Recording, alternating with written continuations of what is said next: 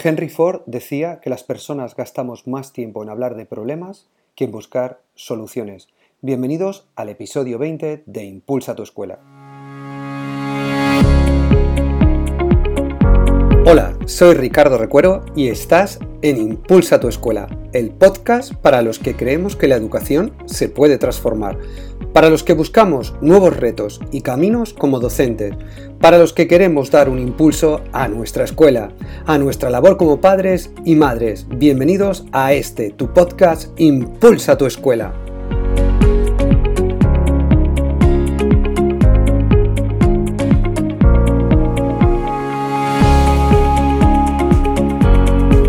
Bienvenidos un lunes más a un nuevo episodio de Impulsa tu escuela, tu podcast sobre educación. Como cada lunes, hoy tenemos una nueva entrega de la guía de la transformación educativa, en concreto a la sexta entrega de este ciclo del que ya llevamos hablando varias semanas. Si recordáis, hemos hablado del análisis DAFO de nuestro centro, de sus debilidades, de las amenazas, de las fortalezas y de las oportunidades, Hemos evaluado los distintos modelos de proyectos que podíamos aplicar dentro de nuestro colegio. Incluso os acordáis que estuvimos hablando de seleccionar aquellas partes de un proyecto que se podían adaptar perfectamente a nuestra comunidad educativa, a nuestro alumnado y a nuestros docentes. Otra de las partes que vimos fue quién aplicaría el proyecto, si sería un equipo de nivel, un equipo de ciclo o si había un consenso completo, podría aplicarlo el centro por completo. Otra de las cosas que vimos es cuándo podríamos aplicar el proyecto, es decir, la temporalización del proyecto, un curso, dos cursos, tres cursos, etc. Y el último de los capítulos, la última entrega de este ciclo, hablamos sobre cómo comunicarles a las familias el proyecto de transformación que íbamos a llevar a cabo. Un paso crucial.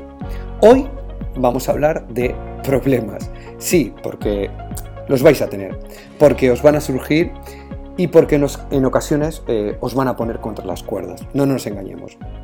El matiz de los problemas es que tenemos que aprender a gestionarlos, a solucionarlos y a convertirlos en una oportunidad para hacer crecer el proyecto y para afianzar el proyecto de transformación de nuestro centro.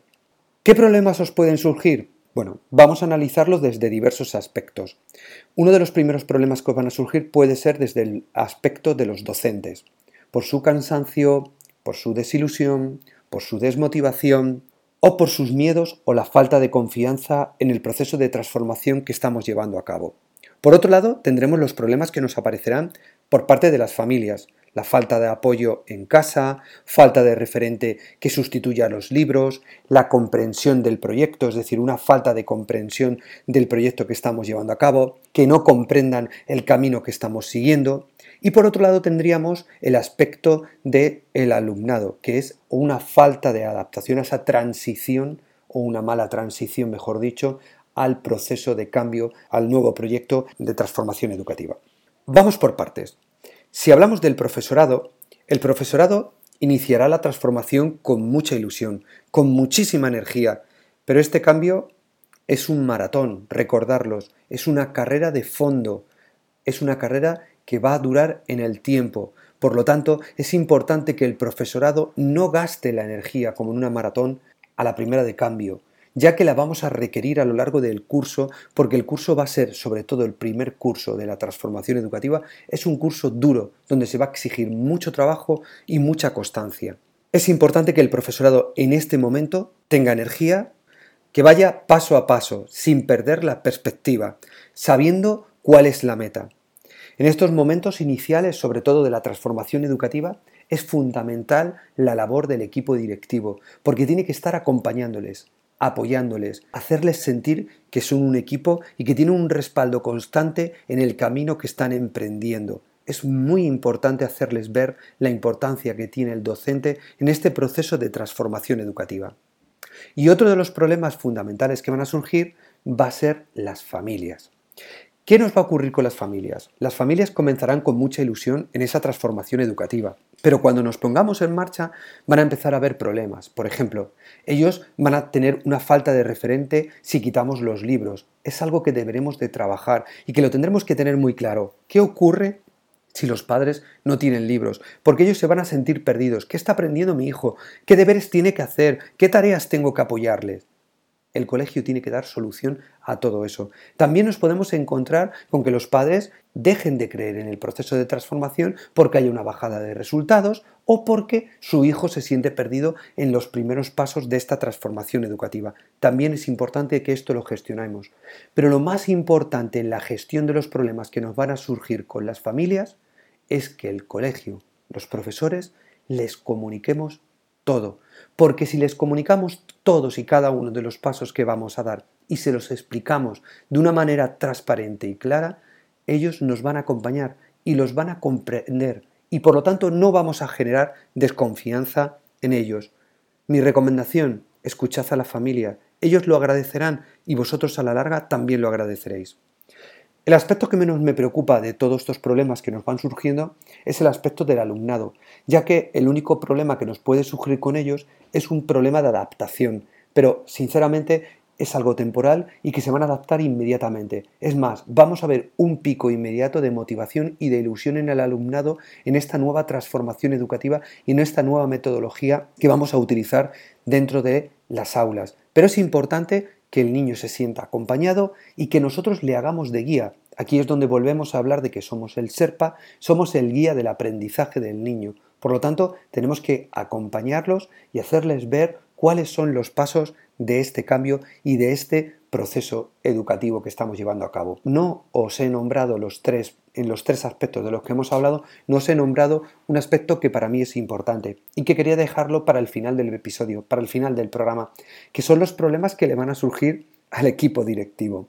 El equipo directivo es la gran locomotora junto al equipo docente de esta transformación educativa y por lo tanto será uno de los referentes a los que acudan los padres, familias, docentes en este proceso de transformación cuando surjan problemas.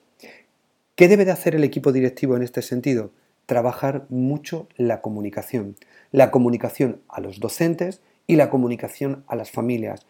Siendo sinceros, siendo claros y sobre todo con un único objetivo que es generar confianza, paciencia, y tranquilidad en todos los elementos que forman parte de esta transformación educativa y teniendo muy claro los pasos que se van a seguir para crear lazos y puentes entre todos y cada uno de los participantes de la transformación educativa. A todos, mucho ánimo, porque estoy seguro de que cuando surjan esos problemas, el tener paciencia, tranquilidad, tomar un respiro sobre ellos, incluso tomar una perspectiva distinta, nos va a hacer que tengamos una visión diferente a la hora de resolver el problema. Esto ha sido todo por hoy. Espero haberos dado unas pistas, unos pasos para resolver los problemas que vayan a surgir en la transformación educativa.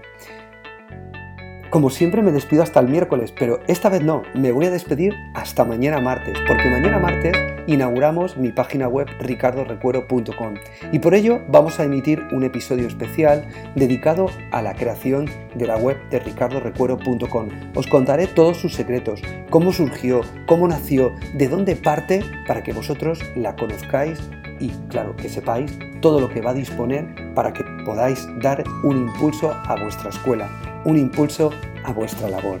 Esto ha sido todo por hoy. Nos vemos mañana martes en ese episodio especial. Gracias por vuestros comentarios, gracias por vuestro feedback, gracias por vuestros me gustas, por vuestras reseñas en iTunes. En fin, gracias por todo porque este podcast sin vosotros no podría ser. Hasta mañana martes.